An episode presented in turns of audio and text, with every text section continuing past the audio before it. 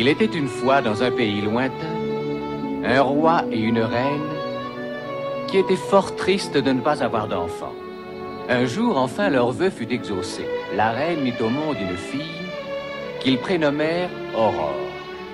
Vous aussi, vous aimeriez écouter la suite L'avantage quand on devient parent, grand-parent, c'est qu'on retrouve le plaisir de lire des contes et un peu de notre âme d'enfant. Et de contes, il est question aujourd'hui. Pour en parler avec nous, la psychanalyste Barbara Anne Hubert. Bonjour Barbara Anne. Bonjour Eva. Mon fils, qui a 5 ans, adore le conte des trois petits cochons. Pourtant, il a très très peur du loup. il se cache sous le plaid quand il regarde le dessin animé de Disney. Et pourtant, il tient vraiment à ce que je lui raconte l'histoire régulièrement. D'ailleurs, les parents de ses camarades m'ont dit qu'avec leurs enfants, c'est exactement la même chose. C'est un conte qui a beaucoup beaucoup de succès. Pourquoi les enfants aiment-ils tant les histoires avec le loup? Alors, les enfants ont besoin d'apprivoiser leur peur et de se rendre compte qu'ils ne sont pas les seuls à les avoir. Et dans l'histoire des trois petits cochons, euh, justement, euh, l'un des cochons arrive à trouver une solution. Et ça, c'est très, très rassurant pour l'enfant de voir que, bon, la maison en paille euh, est très dangereuse, celle en bois l'est un petit peu moins, et celle qui est vraiment bien construite, comme peut l'être sa propre identité, va le protéger. On m'a déjà dit, s'il a tellement peur de cette histoire, arrête de lui lire. Saute les passages effrayants. Celui-ci, par exemple.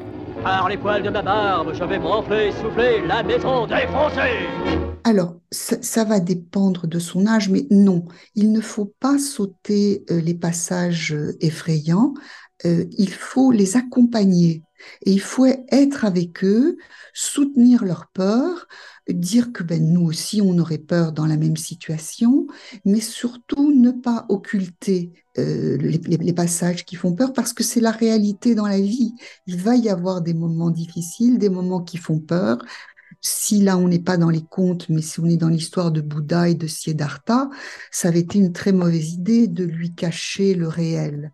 Donc nous avons besoin de percevoir toutes les facettes de l'humanité pour pouvoir aller vers notre propre éthique. Et les, enfants ont absolument besoin de savoir que le loup, symboliquement, existe, c'est-à-dire que le mal existe. Il est déjà arrivé que mon enfant fasse un cauchemar après un conte. Faut-il s'en inquiéter? Alors, euh, Eva, il faut s'inquiéter quand un cauchemar est répétitif. Mmh. Euh, si un enfant fait souvent le même cauchemar, là, il faut s'en inquiéter. S'il fait une fois un cauchemar après un conte, ça veut dire que son inconscient a fait un lien avec ce conte et quelque chose de son propre vécu.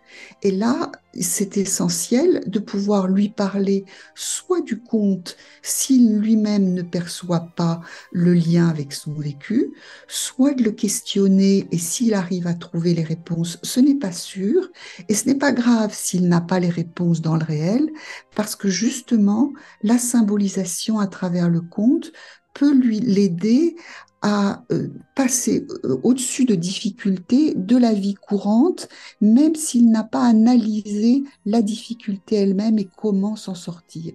Le conte l'aide à faire cela. Merci beaucoup Barbara Hubert pour toutes ces précieuses informations.